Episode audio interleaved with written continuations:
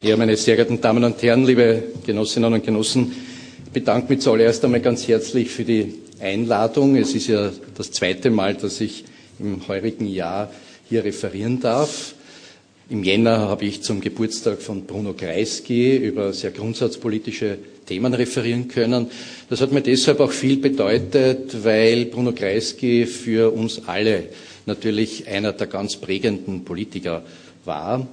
Äh, ich darf ja auch nach wie vor Vorsitzender des Bruno Kreisky Archivs sein und beschäftige mich auch sehr konsequent nicht nur mit seiner Biografie, sondern auch mit den politischen Werten, die er uns hinterlassen hat. Äh, wenn ich heute zum 150. Geburtstag von Karl Seitz sprechen darf, dann äh, möchte ich doch eine Tradition als Geburtstagsredner gerne fortsetzen. Äh, ich sage ganz ehrlich, ist mir lieber als der gestrige Termin, wo ich beim Begräbnis unseres Rudi Hunsdörfers gesprochen habe, der viel zu früh von uns verstorben ist im 68. Lebensjahr und dessen Leistungen äh, wir nicht nur gestern, sondern auch in weiterer Folge immer würdigen wollen. Denn diese Verbindung von Sozialdemokratie, Gewerkschaftsbewegung ist etwas ganz Essentielles, nicht nur in der Vergangenheit, sondern wie ich meine auch in der Gegenwart und für die Zukunft. Wenn wir uns äh, heute mit Karl Seitz beschäftigen wollen und mit seinem 150. Geburtstag, möchte ich ein wenig ausholen, auch in seiner Biografie. Denn ich glaube, viele der Abschnitte in seiner Lebensgeschichte stehen nicht nur für sein Leben, sondern auch für die Dynamik, die die Sozialdemokratie in Österreich und weit darüber hinaus ausgelöst hat. Denn Karl Seitz war ein junger Mann, der nichts zu verlieren hatte. Und er hat äh, diese Situation nicht, wie das manchmal heute passiert, in Egoismus umgeformt oder in eine Karriere um jeden Preis, sondern er hat sich beschäftigt mit dem Kampf um soziale Gerechtigkeit und mehr Menschlichkeit. Und ich möchte es an einigen Stufen seiner Biografie auch nachweisen. Er hat heute genau vor 150 Jahren das Licht der Welt erblickt äh, in Wien, und zwar in einem gutbürgerlichen Kohlhändlerhaus in Wien, und zwar in der Nussdorfer Straße 18. Er hat dort gewohnt, in einem einstöckigen Bürgerhaus mit einem sehr großen Hof und genoss eigentlich eine sehr unbeschwerte Kindheit. Er hat eine gute Schulausbildung äh, begonnen. Er hat die Bürgerschule in der Währinger Straße besucht und hat eigentlich den Start seines Lebens sehr wohl behütet begonnen. Das hat sehr abrupt geendet äh, im Jahr 1873 durch den Börsenkrach und durch eine ganz schwere Krise des beginnenden kapitalistischen Systems, das nicht nur in der österreichisch-ungarischen Monarchie, sondern in ganz Europa schwere Zäsuren im Wirtschaftsleben gebracht hat. Und fast gleichzeitig im Jahr 1876 ist sehr früh und unerwartet sein Vater verstorben, was eine große auch finanzielle und wirtschaftliche Krise für die Familie bedeutet hat. Es war, wenn man so will, ein schwerer Schlag nicht nur für die Familie Seitz, sondern, wenn man so will, auch durch die Änderung der Lebensumstände, die völlig grundsätzlich geworden sind, auch für den kleinen Karl Seitz eine sehr starke äh, Zäsur. Die Familie hat aufgrund dieser Ereignisse übersiedeln müssen und sie ist in eine kleine Zimmerkabinettwohnung in der Lichtensteinstraße 65 gelandet. Das war im Übrigen damals eine sehr gängige Wohnsituation. Etwas, was man sich heute nicht mehr vorstellen kann, äh, dass die normale Wohnsituation damals in Wien Ende des 19. Jahrhunderts geprägt war von den sogenannten Mietkasernen, den Zinshäusern, die in der Gründerzeit in Wien sehr stark forciert worden sind, auch weil man, es hat damals kein Mietrecht gegeben, eine sehr starke Grundstückspekulation, den Mieterinnen und Mietern viel Geld abpressen konnte. Und diese traditionelle Wohnform in den Substandardwohnungen, Zimmer, Küche, Kabinett, Wasser, WC am Gang, war für die allermeisten Menschen die Wohnsituation, die typisch war für Wien. Ich erwähne das immer deshalb, weil man diese Zeit immer assoziiert mit den Ringstraßen Palais und glaubt, äh, Wien war damals geprägt von Palais und Repräsentationsbauten. Nein, so war es nicht. Das war die Wohnform einer ganz kleinen Gruppe von Menschen in der Stadt. In Wien war die Wohnsituation, verglichen auch mit anderen Städten, eine der schlechtesten. Sogar schlechter als im Mutterland des Kapitalismus, in, in England schlechter als in Manchester, Liverpool oder in anderen Städten. Das war auch der Grund, dass manche Krankheiten in Wien besonders gewütet haben. Äh, die sogenannte Wiener Krankheit, also TBC, Tuberkulose, eine Lungenkrankheit, die vor allem verursacht wird durch eine Wohnsituation mit wenig Licht, oft feucht, war damals typisch für viele Menschen äh, in der Stadt. Und in eine solche Situation ist äh, der kleine Karl mit seiner Familie, noch verbliebenen Familie gezogen und äh, diese Wohn- und Lebenssituation hat die Mutter dazu gezwungen, die beiden jüngsten Kinder, nämlich Karl und seinen Bruder Josef, der Bruder Rudolf ist bereits 1879 an Diphtherie verstorben, dass sie diese beiden äh, Buben in ein Waisenhaus äh, geben musste. Dieses Waisenhaus war in der Galileegasse 8 und äh, glaube zu wissen, dass demnächst dort auch eine Gedenktafelenthüllung vorgesehen ist, an der ich auch gerne teilnehmen werde. Zu diesem Zeitpunkt war der kleine Karl zwölf Jahre alt und er hat, wenn man so will, von ganz unten sein weiteres Leben weiter durchstarten müssen. Denn in diesem Waisenhaus hat militärischer Drill geherrscht, die Verpflegung war extrem schlecht und es waren die Kinder verpflichtet, äh, Zwangsgebete äh, zu machen. Er hat äh, aufgrund dieser Schulausbildung bis zum Ende seines Lebens viele Teile der Evangelien auswendig aufsagen können, weil er das, wenn man so will, mit viel Drill in dieser Phase vermittelt bekommen hat. Aber es hat ihn natürlich äh, nicht stark zum Glauben gebracht, sondern ganz im Gegenteil, auch in seiner weiteren, dann später politischen Arbeit, auch von konfessionellen Bereichen sehr entfremdet. Er ist dann, so wie die anderen Kinder des Waisenhauses, äh, in die Volksschule äh, gekommen, in der Miriotgasse. Und anders als in der Bürgerschule, die er von seinem Vorleben gekannt hat, hat dort ein Lehrer alle Schulfächer unterrichtet. Und später wird er erzählen, dass das äh, sein, seine erste Begegnung mit Ungerechtigkeit in der Gesellschaft war. Er hat bemerkt, dass offensichtlich materielle Rahmenbedingungen ausschlaggebend sind für den Zugang zum Bildungssystem und dass jene, die weniger finanzielle Mittel haben, eine schlechtere, spürbar schlechtere Schulausbildung bekommen. Es war, wie er das dann später nennen wird, äh, erste Gefühle sozialistischer, klassenkämpferischer Anwandlungen, die in ihm geweckt worden sind, weil er sich mit dem harten Los des Proletariats auseinandergesetzt hat und angesichts des Bildungsmonopols der materiellen Bessergestellten den Zugang gefunden hat, zum Bewusstsein auch sich aufzulehnen gegen diese Ungerechtigkeit. Noch während der Jahre im Waisenhaus äh, ging Karl nach Beendigung der Schulstunden bei einem Schneider namens Josef Hager in die Lehre. Äh, dieser Schneider hat auch die Uniformen für das Waisenhaus geschneidert und Karl hat hier quasi schon prädestiniert für den Beruf des Schneiders äh, auch den Zugang zur Arbeitswelt gefunden. Aber er ist nicht Schneider geworden, wie wir wissen. Und da hat es ein Ereignis gegeben, das auch nicht voraussehbar war, nämlich aus Anlass der Hochzeit von Kronprinz Rudolf mit Prinzessin Stephanie von Belgien hat eine der Erzherzoginnen im Augarten ein Fest für Waisenkinder besucht waren hunderte Kinder, hunderte Waisenkinder. Es hat damals viele Waisenkinder gegeben in der Stadt, sind dort eingeladen worden, haben patriotische Lieder äh, gesungen. Und Karl Seitz wurde dazu auserwählt, eine Begrüßungsrede zu halten. Und durch diese Rede wurde der Waisenhausvater, der Obmann der Waisenhauskommission, ein liberaler Gemeinderat namens Wilhelm Becher, auf Karl aufmerksam. Er hat damals schon aufblitzen lassen sein starkes rhetorisches Talent und auch seine Fähigkeit, mit Bildern zu arbeiten und äh, sich sehr selbstbewusst dort präsentiert. Also wenn man so will, im Leben wird es wahrscheinlich keine Zufälle geben. Es war die Chance, die Karl Seitz ergriffen hat. Sein Traum, Arzt zu werden, konnte ihm äh, dieser Gemeinderat Becher nicht erfüllen, weil Karl Seitz schon zu alt war für den Eintritt in ein Gymnasium. Aber er hat einen Freiplatz bekommen im Landeslehrerseminar in St. Pölten und der Gemeinderat Becher konnte ihm auch ein Stipendium verschaffen. Das heißt, Karl Seitz hat eine neue Ausbildungsphase begonnen.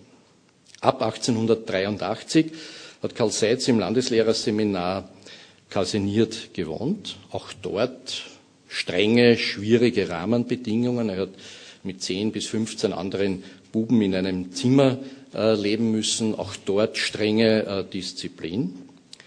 Am meisten gelitten hat Karl Seitz aber nicht so sehr unter den Rahmenbedingungen durch Wohnern und Drill, sondern er hat sich vor allem beklagt über die geistige Enge der Seminare.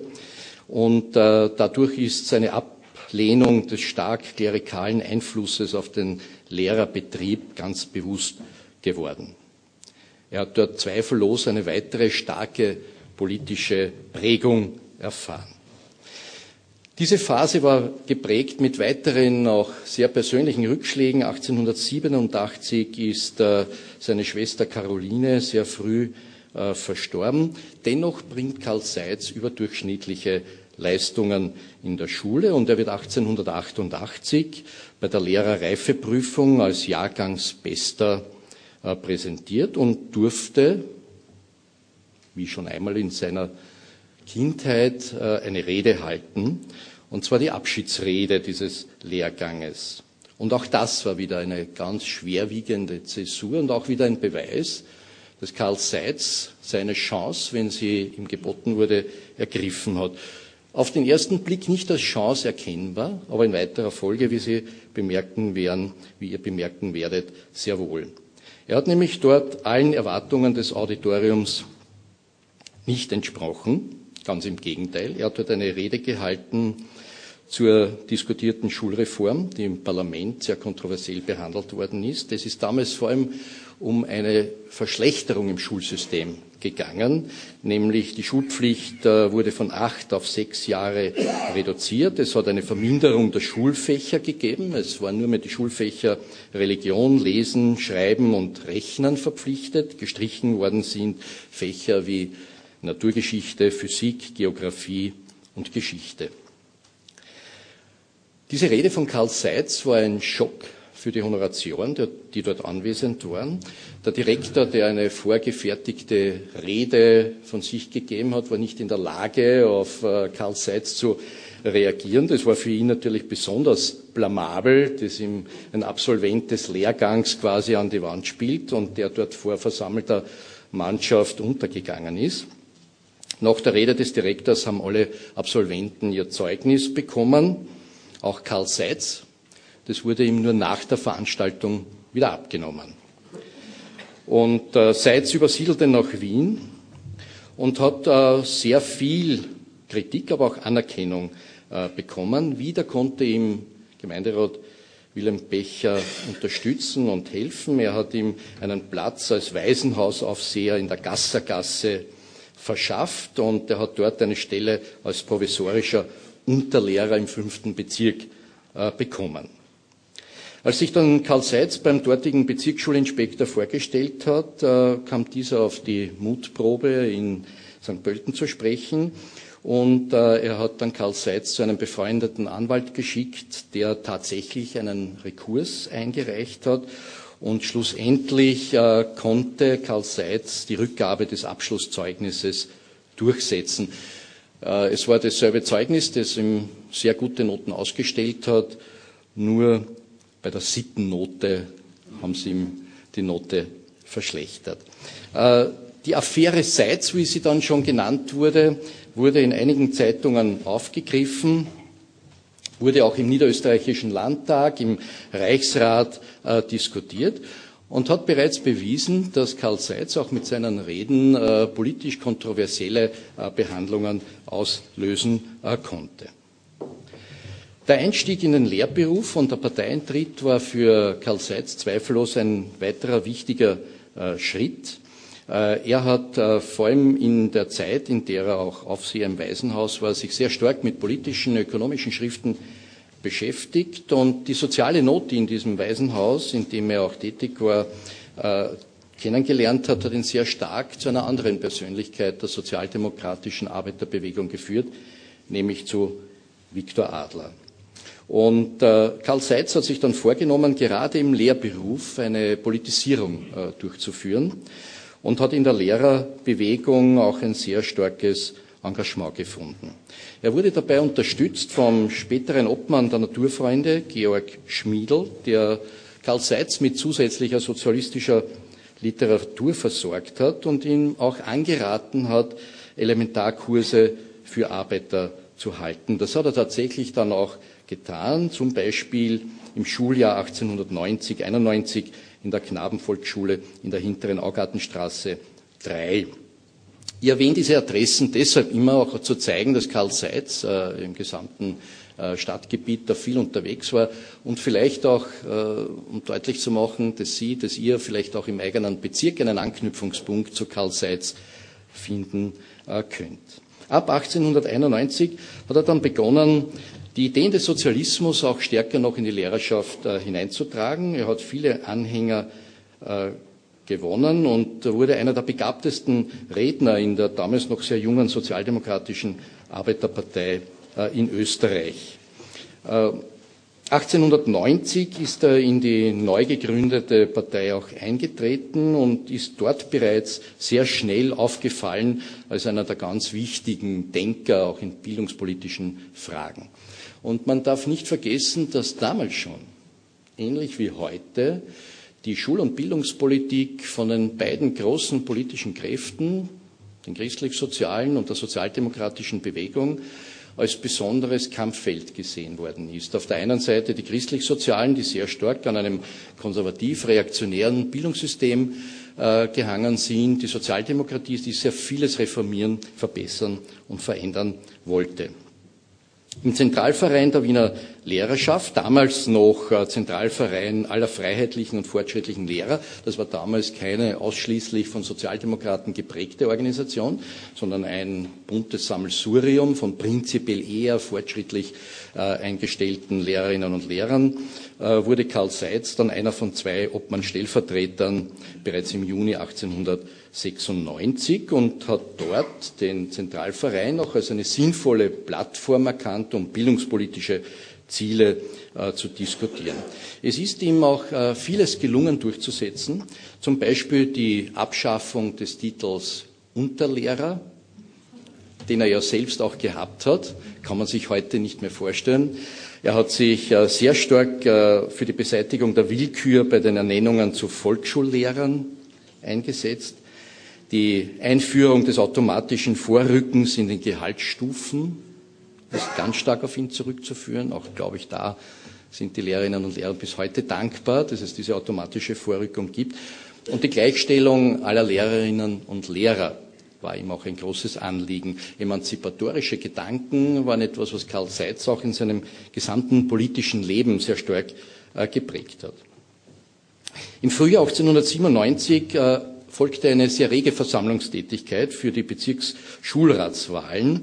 Und äh, Karl Seitz hat bei dieser Wahl viele Stimmen äh, gewinnen können, sodass er dann ab Juni 1897 als Lehrervertreter auch in den Bezirksschulrat der Stadt Wien gewählt wurde. Er hat in dieser Zeit äh, sehr harte politische Diskussionen geführt. Es wurde dann versucht, äh, ihm diese Funktion wieder abzuerkennen mit dem Argument, dass ein Unterlehrer nicht gewählt werden kann. Und er hat dann im Jahr 1899 vor dem Verfassungsgerichtshof diese Wahl durchgesetzt. Also er hat sich sehr vehement ihm auf die Hinterbeine gestellt und seine Rechte bis in die höchsten Instanzen äh, durchgesetzt. Seitz hat dann in dieser Zeit das erste öffentliche Mandat äh, bekleidet und hat äh, in dieser Zeit auch mit dem damaligen äh, Bürgermeister Karl Loeger die ersten Berührungspunkte gehabt. Es ist dann ab dem Zeitpunkt mit der politischen Karriere von Karl Seitz äh, steil bergauf gegangen. Er wurde äh, gewählt zum Abgeordneten des österreichischen Reichsrates und hat damit auch das erste bedeutende politische Amt besetzt. Am 5. November 1902 wurde er auch als Abgeordneter in den niederösterreichischen Landtag gewählt. Sie wissen, Wien ist ja erst 1920 eigenes Bundesland geworden. Äh, damals hat es eine Reihe von Überlegungen gegeben, Teile Wiens herauszulösen. Es hat eine Zeit lang den Plan gegeben, äh, Floridsdorf zur Hauptstadt äh, Niederösterreichs äh, zu machen. Das ist auch der Grund, warum es im 21. Bezirk ein so großes Amtsgebäude gibt und auch die drittgrößte Kirche. Man hat damals schon geplant, Floridsdorf zu einer eigenen großen Stadt zu machen. Das hat aus, aus der Sicht der christlich-sozialen, aber auch aus der Sicht der Sozialdemokraten Sinn gemacht. Denn es war allen bewusst, dass das schwarze Niederösterreich, das rote Wien, einen gewissen Antagonismus dargestellt hat. Die Floridsdorfer Arbeiterbewegung war eine besonders radikale, äh, die durch die Industrialisierung nach der Regulierung der Donau ab dem Jahr 1870 haben sich viele Industriebetriebe in Floridsdorf angesiedelt und die Arbeiterschaft im 21., damals nicht 21. Bezirk in Floridsdorf war eine sehr radikale und eine sehr auch äh, bewusste, politisch bewusste äh, Arbeiterbewegung und Teil der insgesamt aufstrebenden Sozialdemokratie. Ohne zu zögern hat sich Karl Seitz auch in dieser Funktion als Parlamentarier bemüht, faire Rahmenbedingungen für die Berufsausübung von Lehrerinnen und Lehrern durchzusetzen. Ich sehe erfreulicherweise einige im Publikum und ich glaube, es ist uns dadurch noch stärker bewusst, was Karl Seitz gerade auch für diese Berufsgruppe äh, geleistet hat. Er hat sich im Vorfeld des Ersten Weltkrieges auch eingesetzt für die Abschaffung der Todesstrafe und war damit auch einer der bekanntesten sozialdemokratischen Abgeordneten überhaupt. 1910 hat bereits Viktor Adler an seinen äh, deutschen Genossen August Bebel geschrieben, dass Seitz, dieser eloquente und innovative junge Politiker, zu den prächtigsten Leuten der Partei gehöre.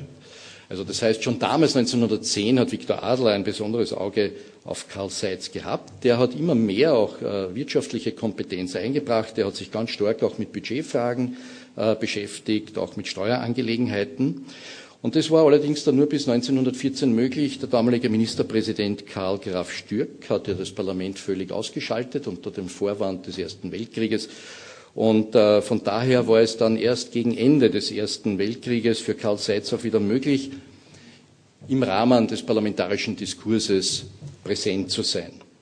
Das allerdings dann sehr vehement. Er wurde zuerst Vizepräsident des Abgeordnetenhauses und schließlich Präsident der provisorischen Nationalversammlung.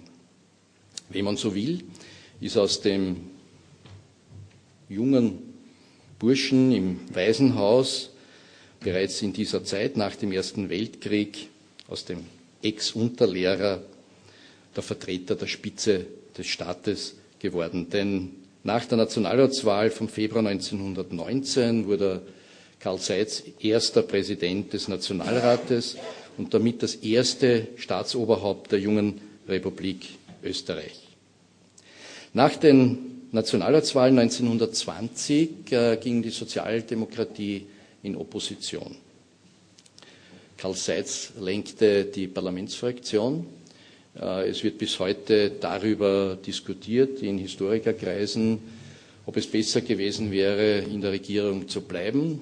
Denn äh, mit der Oppositionsrolle war auch der Einfluss der Sozialdemokratie im öffentlichen Bereich äh, gegen Null reduziert.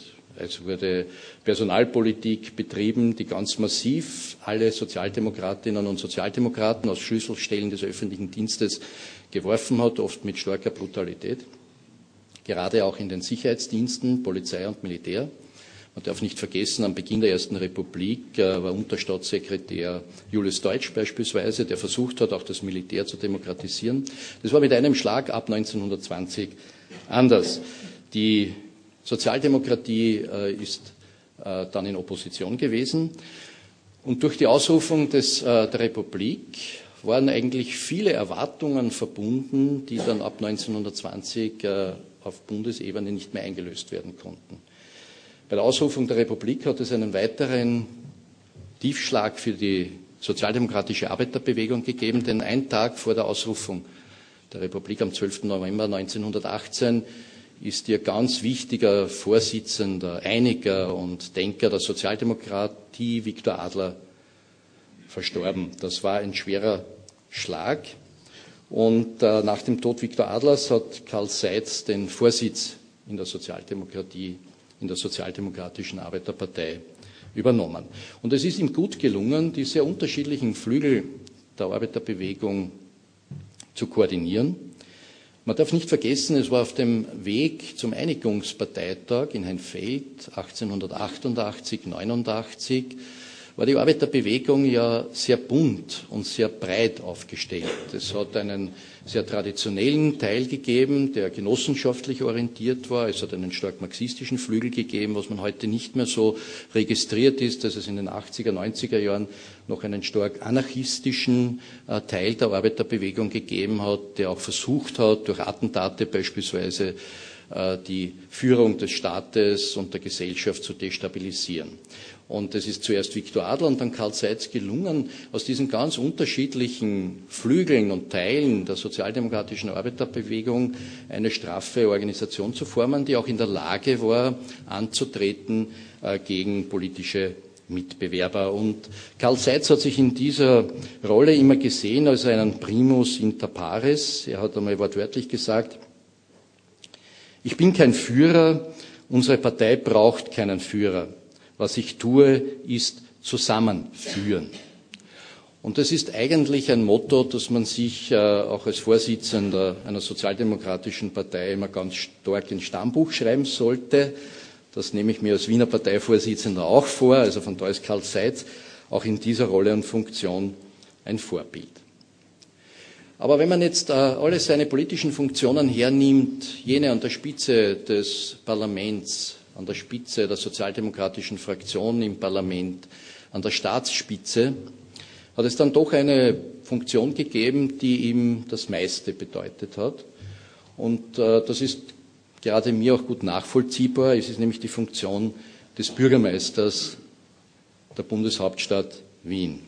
Und ich möchte zitieren aus seiner Antrittsrede als Wiener Bürgermeister, und ich zitiere, für mich ist dieser Tag, an dem ich zum Amt eines Bürgermeisters berufen werde, einer der schönsten meines Lebens. Der Tag, an dem mir die Gelegenheit eröffnet wird, die Stadt zu dienen, die nicht nur die Stadt meines Vaters war, deren Scholle auch meine Urväter in harter Arbeit die köstliche Frucht abgerungen haben, also aus heutiger Sicht etwas pathetisch, der Stadt, die meine Vaterstadt auch in einem anderen Sinne des Wortes war, weil sie meine Erziehung an Vaters Stadt übernommen hat.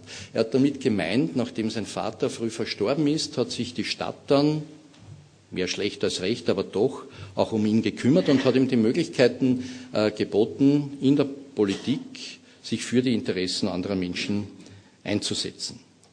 Das war am 13. November 1923. Er wurde dort im Gemeinderatssitzungssaal zum Nachfolger von Jakob Reumann zum Wiener Bürgermeister und Landeshauptmann gewählt. Es ist heute vielleicht manchmal ein bisschen vergessen, dass äh, am Beginn der Ersten Republik und am Beginn des Roten Wien Jakob Reumann gestanden ist, der sehr triumphal am 4. Mai 1919 bei der ersten Wahl, die ein gleiches, geheimes, direktes Wahlrecht für Männer, war damals das erste Mal, weil es hat vorher ein sehr ungerechtes, steuerorientiertes Wahlrecht gegeben, aber vor allem auch für Frauen äh, bedeutet hat. Und bei dieser Wahl am 4. Mai 1919 hat die Sozialdemokratie eine absolute Mehrheit bekommen und das war die Voraussetzung für das Reformwerk des Roten Wien. Aber das war zweifellos die Krönung der politischen Karriere von Karl Seitz und er hat sehr schnell begonnen, das, was Jakob Reumann ihm übergeben hat, nämlich ein sehr ehrgeiziges Kommunalprogramm mit aller Kraft und Leidenschaft voranzutreiben. Schon beim ersten Treffen mit seinen leitenden Beamten hat er einen Satz formuliert, der für ihn legendär geworden ist und der bis heute für uns auch in der Wiener Politik und in der Wiener Verwaltung, wie ich hoffe, auch spürbar für die Bevölkerung ausschlaggebend ist, nämlich der Bürger will nicht als Akt, sondern als Mensch gesehen werden. Und das war zweifellos ein neuer Zugang zu Politik und Verwaltung, die Karl Seitz damit eingeleitet hat. Und er hat damals um sich sehr kompetente Persönlichkeiten geschart, die man heute wahrscheinlich als Dream Team bezeichnen würde. Beispielsweise der legendäre Finanzstadtrat Hugo Breitner, der die finanziellen Rahmenbedingungen geschaffen hat für das ehrgeizige Aufbauprojekt im Roten Wien. Und man muss sehen, dass diese Möglichkeiten für Hugo Breitner als Finanzstadtrat deshalb bestanden haben, weil es durch die Abgrenzung Wiens von Niederösterreich möglich war, als eigenes Bundesland auch eigene Steuern einzuheben. Und Breitner hat eine Reichensteuer eingeführt, die dann zur Wohnbausteuer geworden ist. Er hat mit dieser Steuer vor allem Dinge äh, in den Fokus seiner Steuerüberlegungen gerückt, die damals für Durchschnittsverdiener nicht zugänglich waren. Das waren zum Beispiel Autos, das war Sekt und Champagner, das waren Hausbedienstete, das waren auch große Wohnungen. Also es war, wenn man so will, eine typische Reichensteuer. Es war eine Umverteilung.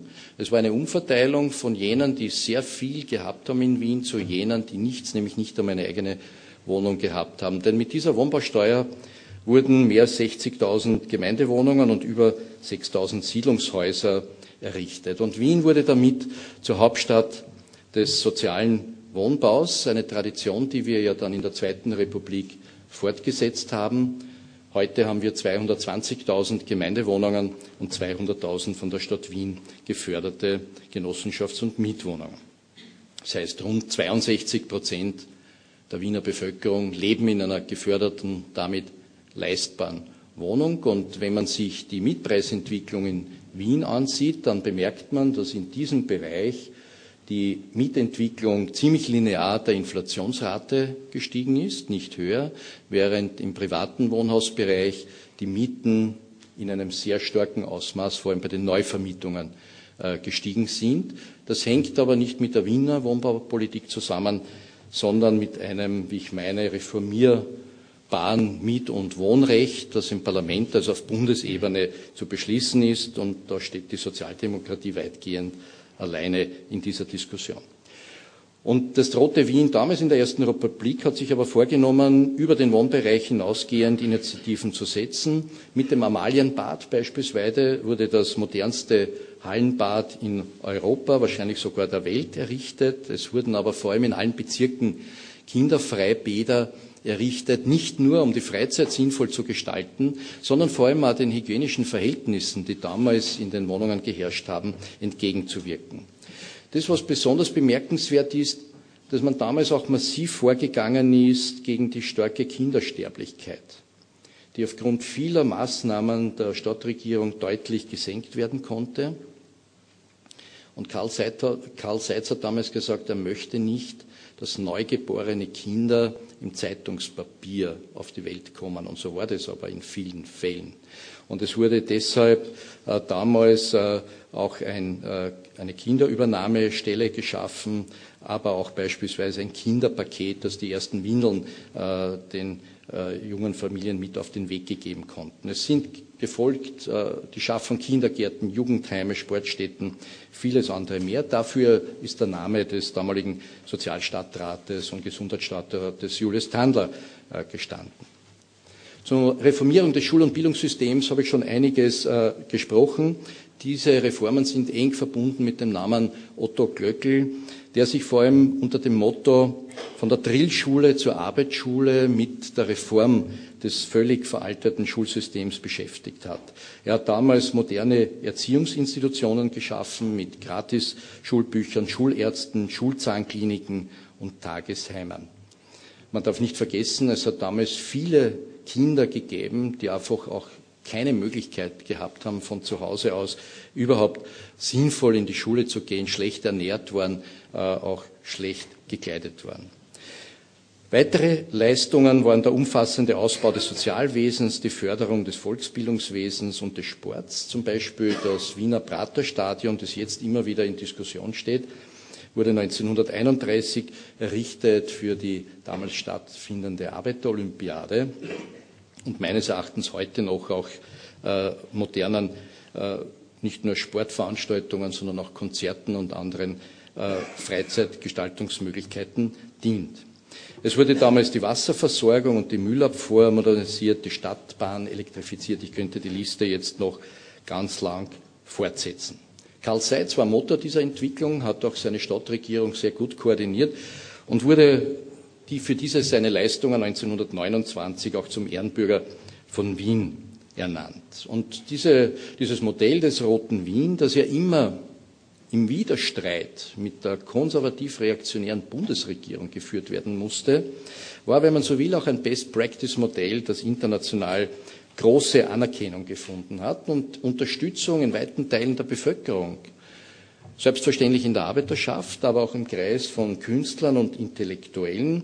Denn zur Unterstützung der Gemeinderatswahl 1927 haben sich eine ganze Reihe von Intellektuellen zusammengefunden, um die Sozialdemokratie zu unterstützen. Alfred Adler, Karl Bühler, Sigmund Freud oder Anton Hanok, Anton Hanak sind nur einige wenige aus dieser langen Liste. Karl Seitz war ein wirklicher Workaholic. Er hat nicht nur untertags viele Termine wahrgenommen, er hat sich vom Amtsdiener die Akten dann nach Hause liefern lassen, hat die Nacht auf durchgearbeitet. Und er war einer, der auch in schwierigen Situationen versucht hat, auch helfend einzuwirken. Ich möchte es nur an einem Beispiel noch erwähnen. Eine schwere Zäsur der Ersten Republik war der sogenannte Justizpalastbrand am 15. Juli 1927. Es war zweifellos eine Eskalation, die dazu geführt hat, dass äh, nach dieser Auseinandersetzung mehr als 80 Menschen, 80 Demonstranten erschossen worden sind, zum Teil durch äh, Spezialmunition und Dum-Dum-Geschosse und hunderte Verletzte zu beklagen waren. Und ein schwerer politischer Einschnitt in der Geschichte der Ersten Republik war. Karl Seitz hat versucht, als Bürgermeister einzugreifen. Er ist auf einem Feuerwehrfahrzeug zu den Demonstranten gefahren worden und hat dort versucht, mäßigend einzuwirken. War nicht möglich. Also die Eskalation war eine sehr hohe. Sie und ihr alle wisst ja, was die Ausgangslage war. Zwei Erschossene bei einer Demonstration in Schattendorf einige Monate davor.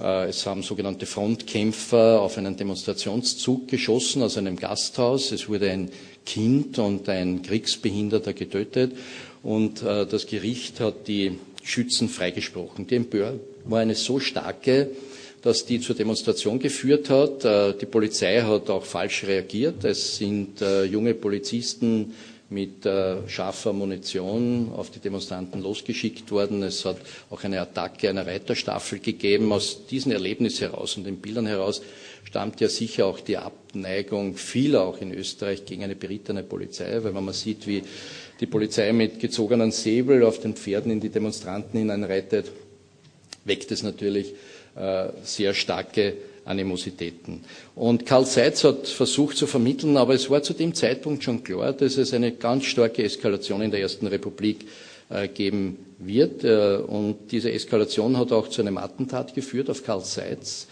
äh, das er Gott sei Dank unverletzt überstanden hat. Aber bei der Eröffnung des sogenannten Schneepalastes, das war eine Eröffnung eines würde man heute sagen, hypermodernen Indoor-Skiparadieses im zweiten Bezirk, ist Karl Seitz äh, von einem politisch radikalisierten, äh, wurde versucht, äh, ihn mit einem Revolverattentat zu ermorden. Das ist Gott sei Dank nicht geglückt, hat aber bereits gezeigt, wie stark radikalisiert auch das politische System damals war.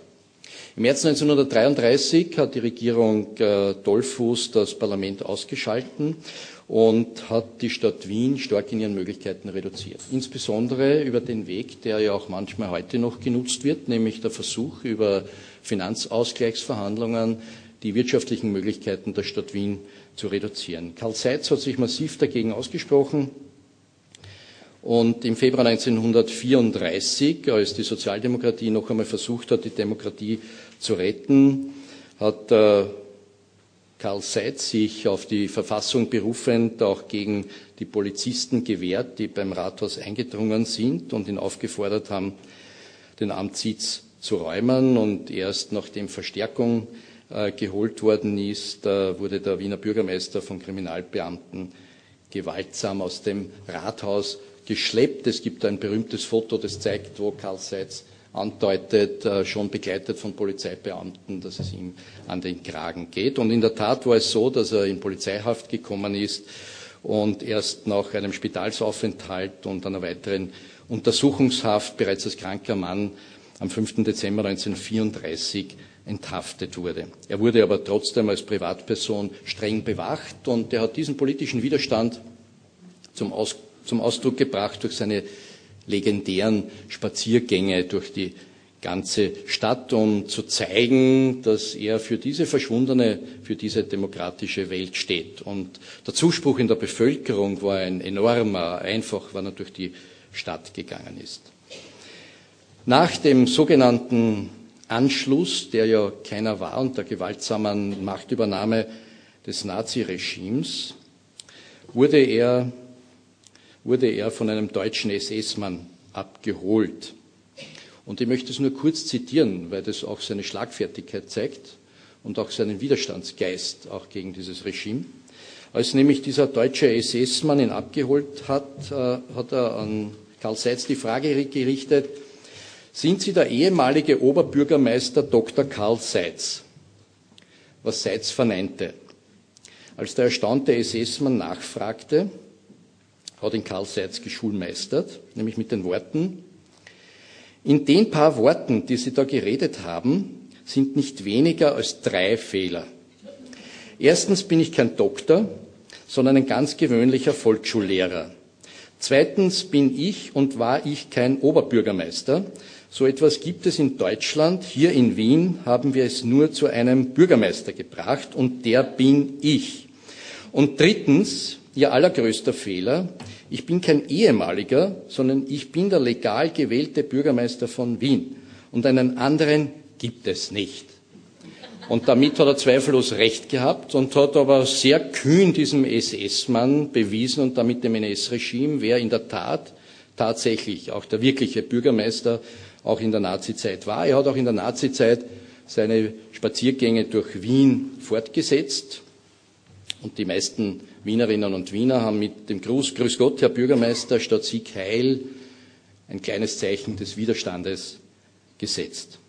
Ab dem 20. Juli 1944 wurde Karl Seitz wieder verhaftet. Er ist in das Gestapo-Gebäude auf dem Wiener Morzinplatz transportiert worden, dann über Berlin-Moabit in das Konzentrationslager Ravensbrück verbracht worden.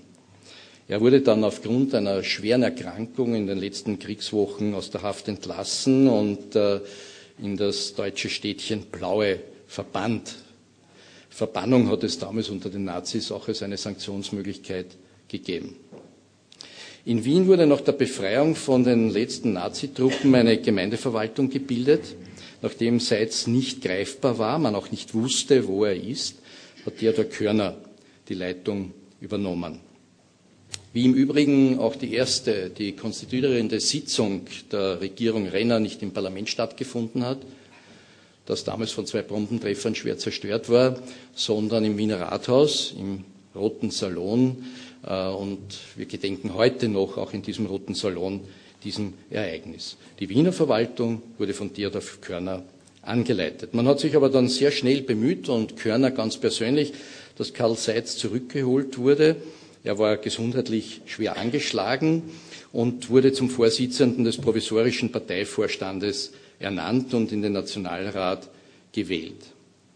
Ab dem 15. Dezember 1945 äh, hat Karl Seitz den äh, Parteivorsitz zurückgelegt äh, und sein ehemaliger Sekretär Adolf Scherf hat diese Funktion übernommen. Karl Seitz wurde dann am Parteitag 1946 zum Ehrenvorsitzenden ernannt. 1947 hat er bei einem Besuch seiner Schwester Maria in Stockholm einen leichten Schlaganfall erlitten und war dann natürlich noch ganz stark zusätzlich gesundheitlich beeinträchtigt. Den letzten großen Auftritt in der Öffentlichkeit erlebte Karl Seitz zu seinem 80. Äh, Geburtstag. In der Nacht vom 2. auf 3. Februar 1950 ist Karl Seitz dann im 81. Lebensjahr äh, verstorben. Er wurde dann am 18. Februar unter großer Anteilnahme der Wiener Bevölkerung zu Grabe getragen. Ihm zu Ehren hat man dann in dem Bezirk, in dem er auch begonnen hat mit seiner politischen Tätigkeit in Floridsdorf, eine große Gemeindebauanlage nach ihm benannt, den Karl-Seitz-Hof in Floridsdorf in Jedlersee, also einem sehr bekannten Teil des 21. Äh, Bezirks. Was können wir heute noch von Karl Seitz äh, lernen oder wo können wir die Verbindung herstellen von dem, was Karl Seitz mit seinem Dream Team in der Ersten Republik geleistet hat. Und heute, vielleicht ist es auch ein kleiner Einstieg in unser jetzt anschließendes äh, Gespräch, das ich hoffentlich nicht zu sehr nach hinten verschoben habe. Aber es ist sicher die grundsätzliche Einstellung von Karl Seitz zur Politik, zur Gesellschaft, vor allem zu den Menschen, nämlich seinen hohen Anspruch an soziale Gerechtigkeit und seinen hohen Anspruch auch an Menschlichkeit. Und in der Kommunalpolitik das, was uns in Wien bis heute wichtig ist, auch mir ganz persönlich als Bürgermeister, die sogenannte Daseinsvorsorge, nämlich all das, was die Menschen im Alltag benötigen, dass das nicht dem Markt ausgesetzt werden soll und der kapitalistischen Logik des Marktes, sondern dass man speziell ausgehend von den Interessen der Menschen, den Bedürfnissen der Menschen agiert. Das ist auch der Grund, dass wir nicht nur im Wohnbereich eine starke Kommunalisierung haben, sondern vor allem auch in vielen Leistungen, die die Kommune erbringt, äh, von der Energieversorgung beispielsweise, dem öffentlichen Verkehr. Das ist keine Selbstverständlichkeit, weil das ist in anderen Großstädten ganz anders. Wir sind, wie ich meine, da eine Besonderheit im internationalen Vergleich. Der frühere Chefredakteur und jetzige Herausgeber äh, der Wochenzeitung Falter hat einmal gemeint, äh, Wien ist die Hauptstadt des demokratischen Sozialismus. Und Armin Thurnherr hat da nicht ganz unrecht, finde ich, denn in der Tat haben wir bewiesen, dass wir in einem oft schwierigen, konservativ, manchmal reaktionären Umfeld einen anderen Weg beschreiten. Und wir sind da oft gescholten worden, vor allem in den 80er und 90er Jahren, wo manche sozialdemokratische Parteien in anderen Ländern äh, ein bisschen angekränkelt worden sind von neoliberalen Überlegungen und vieles privatisiert haben, das heute alle bitter bereuen. Und ich habe erst vor kurzem eine Studie präsentiert, äh, die ausgewiesen hat, dass in den letzten Jahren in 20 Ländern der Europäischen Union insgesamt 700 äh, Rekommunalisierungen stattgefunden haben. Vor allem im Bereich Energieversorgung, öffentlicher Verkehr, Wohnbaupolitik, wo versucht worden ist, Dinge, die mal im Eigentum der Städte waren und privatisiert worden sind, wieder in die Stadtverwaltung und in die politische Zukunftsplanung der Kommune zurückzuholen. Und das hat natürlich seinen tieferen Sinn darin gefunden, dass in manchen dieser Entwicklungen die Gewinne privatisiert worden sind und die Verluste verstaatlicht oder kommunalisiert worden sind. Denn in vielen dieser Betriebe äh, ist oft lange nichts investiert worden. Es sind dann anschließend die Gebühren erhöht worden oder auch die Kosten erhöht worden und am Ende hat man diese Betriebe dann wieder den Kommunen übertragen, um sie dann wieder in Schuss zu halten. Also von daher haben wir diesen Weg nie beschritten, den andere Städte gegangen sind. Und ich glaube, es war, und davon bin ich überzeugt, ein richtiger. Und das behaupte nicht nur ich, weil Sie würden sagen, okay, ich bin zu einem großen Teil auch politisch dafür verantwortlich, so wie auch meine Vorgänger, denn wir stehen gerade in der Politik immer auf den Schultern unserer Vorgänger und ich glaube, wir werden auch in diesen Räumen meines Vorgängers Michael Häupl noch ganz besondere Würdigungen aussprechen, denn er wird nicht nur übernächste Woche Ehrenbürger der Stadt Wien, sondern wird auch seinen 70. Geburtstag feiern. Auch ein guter Anlass, darüber nachzudenken, was Positives alles in der Stadt passiert ist. Nein, es ist nicht nur meine Meinung und der politisch Verantwortlichen der Stadt, sondern viele internationale Studien weisen Wien, wie ich meine, zu Recht als eine der lebenswertesten Städte aus. Und wir sind ja schon betrübt, wenn wir mal Zweiter oder Dritter wären im Vergleich mit 150 Städten oder in einer anderen Studie 220 Städten. Denn wir sind jetzt seit zehn Jahren in der sogenannten Mercer-Studie Erster. Wir sind, ist heute bekannt geworden, das zweite Mal bei Economist, einer der angesehensten Wirtschaftsmagazine, wieder Erster in einem Ranking, das 100 Punkte vergibt. Und äh, da hat Wien 99,1 einen Punkt bekommen, 100 Punkte in verschiedenen Kategorien wie Sicherheit, Gesundheit, vieles andere mehr. Also wir können nicht ganz falsch liegen äh, mit unserer Politik. Es ist ein Verdienst der Menschen in unserer Stadt, die fleißig gearbeitet haben, sich stark einbringen.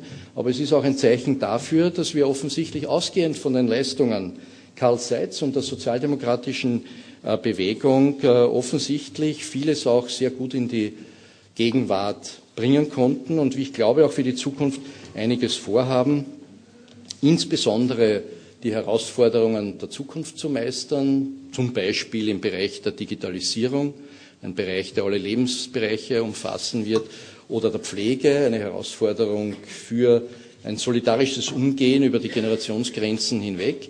Und dieses Miteinander ist mir auch besonders wichtig, denn wir erleben auf Bundesebene, dass andere politische Parteien einen anderen Weg gehen, nämlich vor allem im Auseinanderdividieren unterschiedlicher Bevölkerungsgruppen. Ich glaube, dass man sich bemühen sollte, Konflikte so zu führen, dass man sie auf Augenhöhe und immer mit dem Ziel, ein gemeinsames in den Vordergrund zu rücken, führen. Und ich glaube, ein Kompromiss ist nichts Schädliches, sondern ich halte einen Kompromiss auch für einen zivilisatorischen Fortschritt und eine Notwendigkeit in der Demokratie. Und dass wir manchmal jetzt in der Bundespolitik erleben müssen, dass es zu einer Zurückdrängung dieses Miteinander kommt, dass beispielsweise Säulen der Zweiten Republik wie die Sozialpartnerschaft, das Miteinander von Arbeitgebern, Arbeitnehmern, das Miteinander unterschiedlicher Religionsgemeinschaften, das Miteinander unterschiedlicher Parteien, dass dieses Miteinander reduziert wird. Da versuchen wir in Wien einen anderen Weg zu gehen und stärker die gemeinsamen Interessen in den Vordergrund zu rücken. Wird allerdings nur möglich sein, wenn wir auch die entsprechende Unterstützung bei Wahlen bekommen. Eine steht unmittelbar bevor. Ich glaube, ich brauche in dem Kreis jetzt keine keinen großen Wahlaufruf machen, vielleicht noch da und dort. Also ich hoffe ja noch ein bisschen überzeugen zu können. Äh, aber ich glaube, dass wir mit unserer Spitzenkandidatin, der Genossin Rende Wagner, auch eine vertrauensvolle und starke Persönlichkeit der Sozialdemokratie haben, die auch ein Alternativprogramm zu jenen darstellt, die die Spaltung in der Gesellschaft vorantreiben. Und ich sage, Ehrlichkeit in der Politik sollte kein Nachteil sein und äh, sollte von uns unterstützt werden. Genossin Rendi Wagner wäre gerne heute auch hier gewesen. Sie stellt sich nur heute wieder so wie jeden Abend dem Fernsehwahnsinn, der derzeit rollt, nämlich sämtliche Konfrontations- und Diskussionsrunden, die es gibt. Sie hat heute, glaube ich, das zweifelhafte Vergnügen, mit Werner Kogler und Herbert Kickel zu diskutieren in Konfrontationen. Also ich bin sicher, sie wäre lieber äh, heute bei uns. Äh, aber wir haben, aber wir haben gemeinsam, wir haben gemeinsam äh, auch heute dem 150. Geburtstag von Karl Seitz gedacht, in seiner Rolle als Wiener Bürgermeister, aber auch in seiner Rolle als Parteivorsitzender der Sozialdemokratischen Bewegung. Von daher danke ich euch jetzt ganz herzlich, dass ihr so lange Geduld mit mir gehabt habt und mir da so andächtig gelauscht habt. Ich freue mich jetzt auf eine spannende Diskussion. Freundschaft.